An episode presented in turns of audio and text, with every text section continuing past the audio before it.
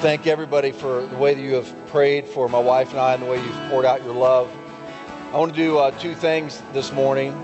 I want to talk about what my wife and I are going through right now, and thus what we as a spiritual community are going through. I'm going to take about 10 to 15 minutes to do this, and then uh, we're going to do the offering announcements, and then I'm going to come back and jump into the identity series. So let me do both of these. I appreciate your attention span, your heart, um, but this is really important.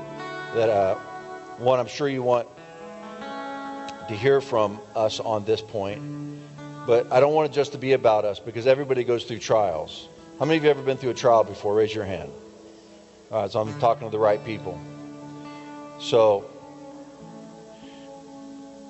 first, Hope and I just want to thank you so much for your outpouring of love and support for the second time around, which is really um, annoying to say the least. Uh, for those of you who don't know, my wife is fighting uh, breast cancer for the second time. She's going through chemo right now. It'll be pretty about, about a 10 month journey um, because after chemo, then there'll be surgery and radiation. And so we went through this three years ago, and uh, we came through it, and um, we were just on our way. But she's not the only one going through suffering and uh, even through cancer. Marsha Brown's in the house today, and she's been she and Jeff have been battling this for way longer than they ought to be, because Jesus is the healer. We still believe that, and we still we contend for the kingdom in the midst of the enemy's attack. We don't back down. We don't lay down. We stand up, and we, as an army, we fight, and that's what we do. So, um, how are we doing? Well, I want to say, first of all, um, I'm frustrated and angry spiritually at the enemy for attacking my family like this again. Um, but at the same time, uh, just like last time, after I believe for a miracle and we don't see an instantaneous miracle, as soon as they put in the first chemo infusion, I shifted to not having faith from the trial, but faith in the trial. And, and, and that's where we are right now. And that's where many of you are. You're in a trial. And I want to talk to you about this very briefly. There are three ways deliverance comes from the trial, in the trial, and through the trial. I want you to grab a hold of the reality of this so that when you're believing for a miracle and you don't see it happen instantaneously, rather than getting bitter or discouraged or disillusioned, understand that there's three different ways that God brings deliverance. One is from the trial, which means God bats it out of the way and you never have to experience it. Praise God. How many of you want that? Everybody? Yeah, we all like that. Then there's in the trial, and that's like if you know the story of the three Hebrew boys, they got thrown into the fiery furnace. It's like, well, where was God? They were standing up for him. They got they literally got thrown into the furnace, but while they were in the furnace, Jesus appears and they get delivered out of the furnace in the middle of the trial. Amen for that. That's where we are right now. Some of you are there, and anything can happen, even in the middle of the trial. Then there's through the trial, Psalm 23, though, yea, though I walk through, everybody say through, and everybody say boo. we don't like through. Though I walk through the valley of the shadow of death, I will fear no evil because you are with me, God. Your rod and your staff, they comfort me. And on the other side of that valley is a banquet table prepared in the face of my enemies. Amen. So you need faith for all three. So I want to talk to you briefly about the three ways triumph, how the three ways of triumph in trials. This is for those that are in a trial or going through a trial which obviously my family and I are, are right now. Many of you are or will be. So, how do you triumph when you're in a trial? Okay, you, you with me? You ready? I'm going to give you three things. This will really help you. Number one, keep praying. Just because you did not get, quote, your prayer answered doesn't mean there are not many other miracles to be had. But if you drop your sword, you drop your shield, you drop your countenance, you drop your faith, you're going to miss out on all sorts of answered prayer. You just got to keep praying. You might say, well, if, gosh, if our own pastor couldn't get a miracle, what chance do I have? You don't know why Hope's uh, miracle didn't come instantaneously. I don't either. Neither does she. There's all sorts of different categories. There's the unbelief category. There's the unrepentant sin category. There's a satanic attack category. There's the timing of God category. Mary says to Jesus, Jesus, if you had come here, my brother wouldn't have died. But Jesus had a bigger plan. He wanted Lazarus to die so he could raise him from the dead. And then there's this other category that I call the I don't know category. And we're going to have to be okay with that. It's a question mark category. I know that can make you feel uncomfortable, but it is a real category. And rather than trying to give an, a spiritual answer to a spiritual problem, many times it's wiser just to say, I don't know. But I'm going to keep praying. Jesus said this in Luke 18 1. One day, Jesus told his disciples a story to show them that they should always pray and never give up, which means he knows you and I will be tempted to give up. Why? Well, because my prayers didn't get answered. And Jesus says, always pray and don't give up. You got to push. Anybody ever heard of the prayer command to push? P U S H. What is it? Say it in the microphone. Pray until something happens. Oh, come on, say it a little. Pray until something happens. Yes. Obviously, you've had to push before. Pray until something happens. Okay, so I'm going to give you a couple examples on this first point, and then we're going to move to the second point. I'm going to ask uh, Mike Nelson. The Nelsons, uh, Mike and Colette, and their children are, are new members of our church. Let's welcome them. Come on up, Mike. And uh, Mike and his brother Mark, Mark and, and, Courtney Nelson, and their kids are also members of our church. He's not here today. But Mike and Mark laid hands on Hope, and they believed for an instantaneous miracle, which we did not get. So, what if Mike and Mark said, Gosh, I prayed for the pastor's wife and nothing happened? We're not going to pray for anybody anymore. We're embarrassed, and gosh, maybe our faith doesn't work. That's not how they roll, nor should they, and nor should you or I. So, they just keep praying for people. And just this week, they sent me a text with this testimony. I wanted you to hear how Jesus is still answering prayers today. Even through people who pray for people and it doesn't happen, you just keep praying for people, right? So, what happened this week?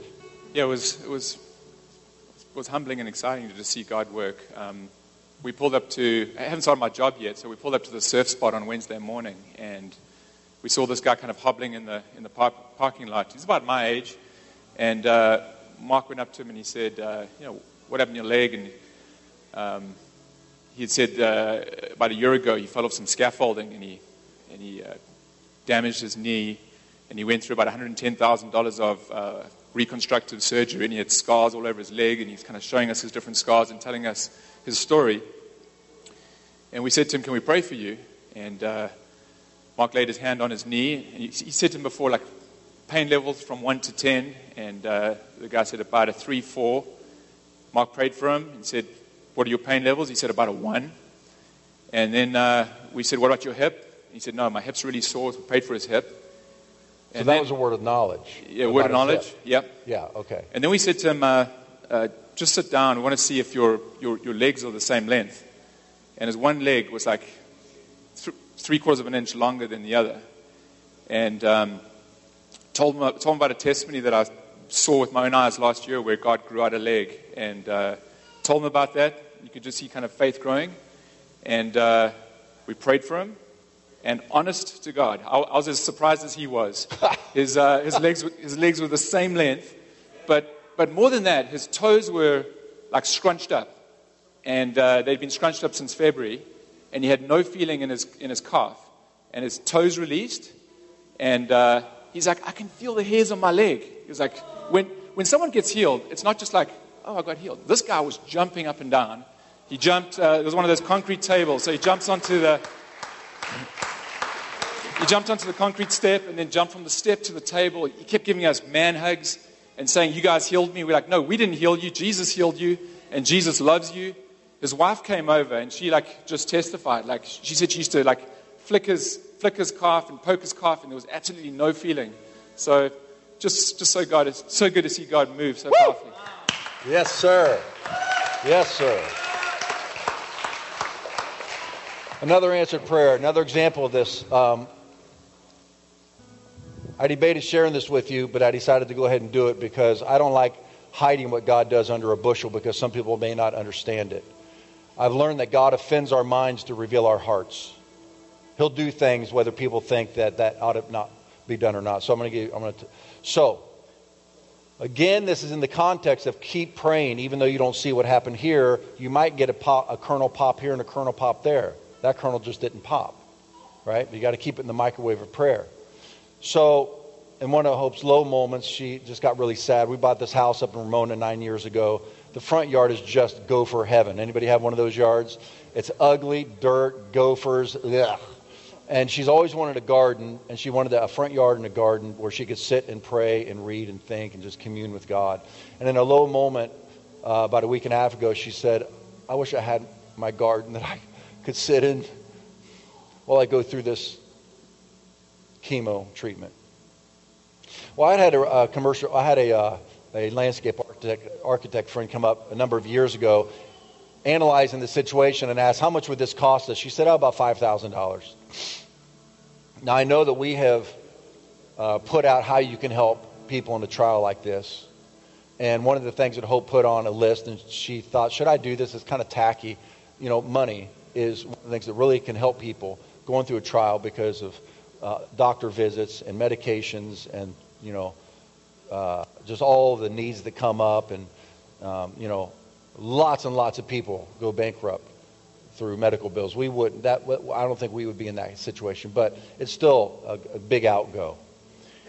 But my wife wanted a garden that she could sit and connect with God through this, which is an emotional need, a spiritual need. So I went in my bedroom and I knelt down just last week, last Friday. And I said, God, I'm asking you for $5,000 so I can give Hope her garden during this chemo treatment.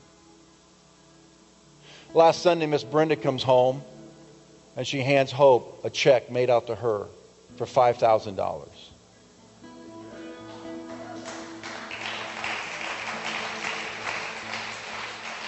It was given by Sean Wright, who's a member of our church, and she went through breast cancer herself last year. She's a single mom.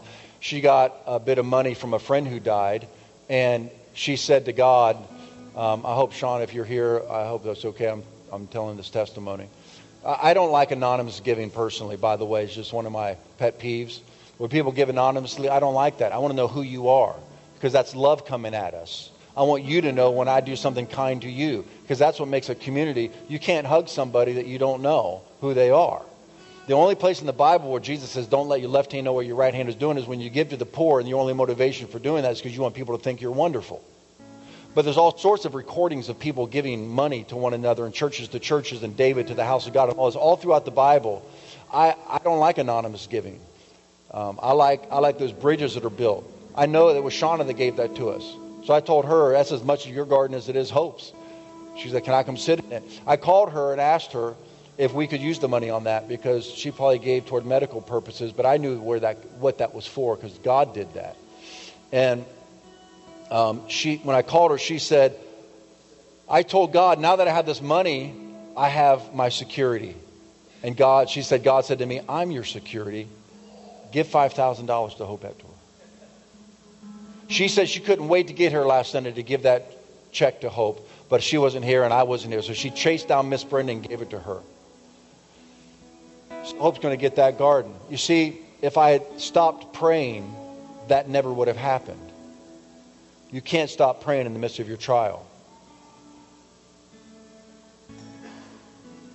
Number two, keep believing that God is good. In the midst of a trial, keep believing that God is good. God always turns what the enemy means for evil into good, but one, you have to look for it, and two, many times you have to wait on it. You have to look for it. I think about today as I'm down here worshiping, and I think my wife is at home and she's in pain and suffering through chemo treatment. We're in the midst of this dark trial. But then I look up here and I see my two daughters for the first time leading worship in the church. That to me was a sign of good from God. We were driving down today, and I remember when they were five and six years old and asked me these big questions about God. Now they don't ask me anything about God because they know it all because they're teenagers. But when they were kids, they knew everything about, I mean, they, they would ask me these questions. Today we're driving down again with Pastor Josh, and they're in the back seat driving down. I thought, I remember when they were five, six, seven, eight years old asking us questions about God. Now we're driving down, and they're going to be on the worship team for the first time. God, you're so good. You got to look for the, the, the, the nuggets of good in the midst of trials. Romans 8 28. And we know that all things work together for good to those who love God and those who are called according to his purpose. Good is going to come out of this.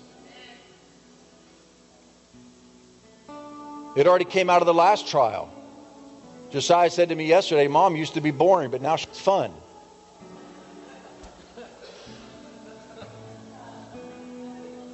Yeah, I said that publicly. But that's just Josiah's perception.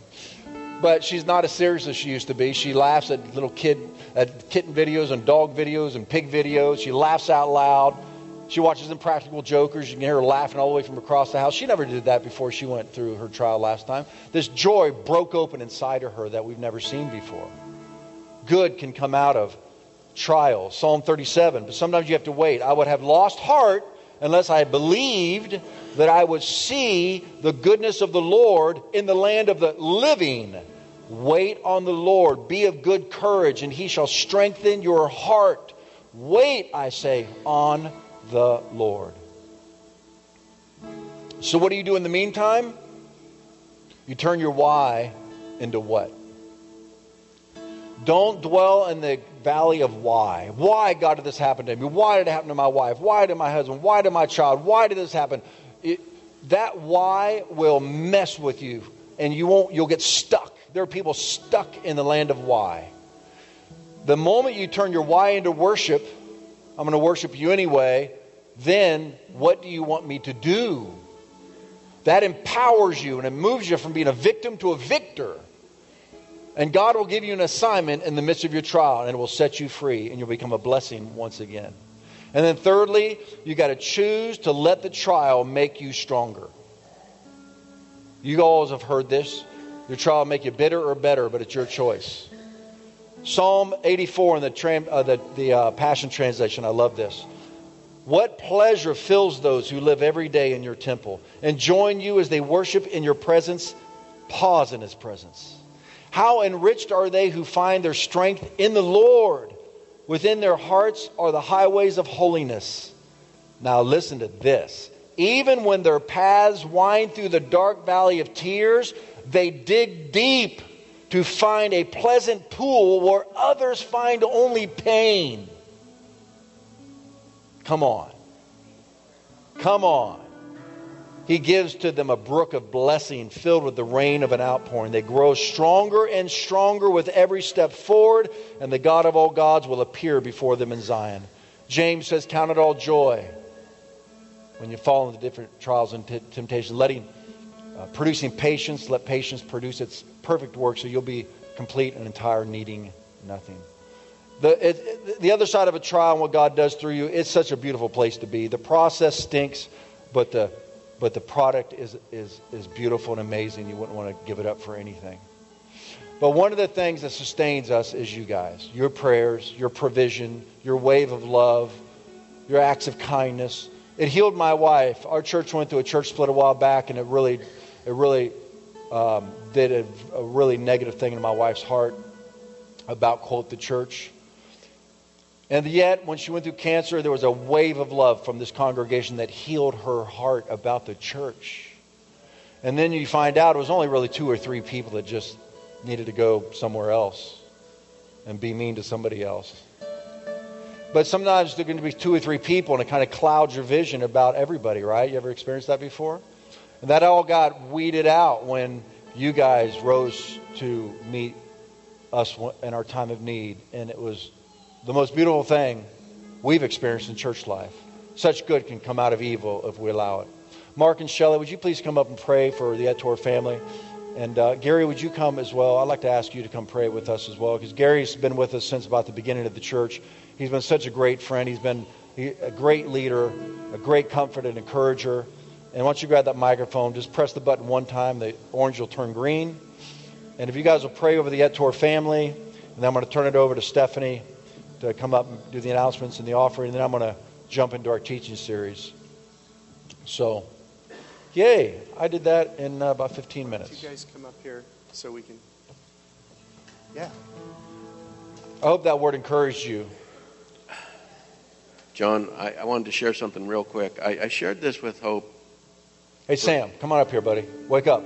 when uh, you, when she was going through it the first time, and then it just hit me as you were talking. I gave her a picture, and then the other the other day I said I really need to send that picture back to her, and it really speaks to what you were saying about this thing on the garden.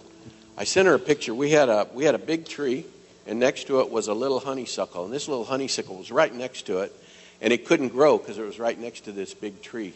And so it was struggling and struggling and struggling. It never looked good. Kathy said, Why don't you just kill it, cut it out, get rid of it?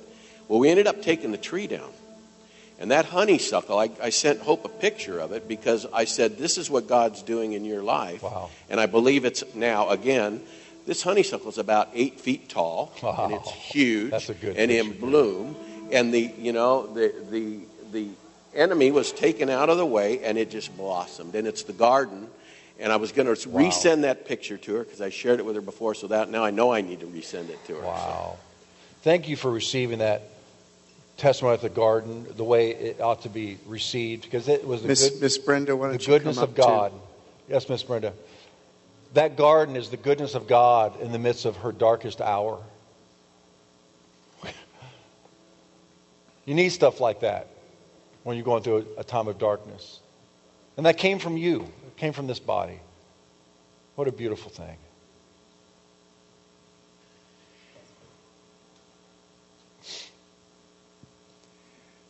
The thing I keep thinking about for you guys is that um, every attack of the enemy, we, we think it's a physical attack because it's a physical attack. You know, you get sick, you're fighting cancer. But that attack is just a means to a deeper end. What the enemy wants is to separate you from your Father, not from John, from your Heavenly Father. He wants you to begin believing that either God isn't good enough or He isn't strong enough. He might be strong enough, but He hasn't done it, so He's not really loving. Or He really loves me, but He's not powerful enough to do something. The enemy's scheme is always relational. He wants to destroy your relationship with somebody, usually with God, maybe with one another. And that's his principal attack. And if we can fight on that level first, I mean, I'm praying for your mother in the middle of the night every night. But I'm also praying for you that this attack will not turn your hearts away from the goodness of God, Yeah. that you'll keep on holding on to Him. Because when you come out on the other side, if you've hung on to Him as best you can, and that's not perfect, as best you can, you hang on to Him. The person you come out of this to be is the person you've always wanted to be.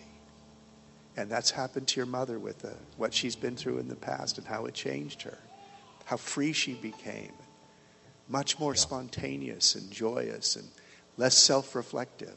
She just became the person she always wanted to be. And she's going to do it again. And it, the goodness is going to go deeper in her this time. So I'm going to pray for you as a family, every one of you, and the ones that aren't here, Yeah. that, that God protects your relationship with Him and with one another. Okay? And then we'll finish with praying for your mom's healing.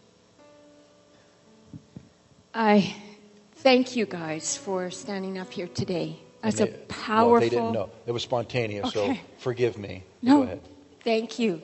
It was powerful declaration to us. One of the things Mark said when we first got the news was, all of us are going to rise up. All of us are going to get stronger and be a force to reckon with. Yeah. The enemy is going to pay.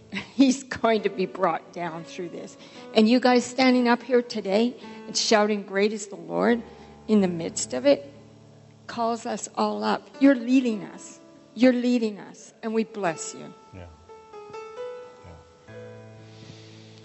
So let's pray.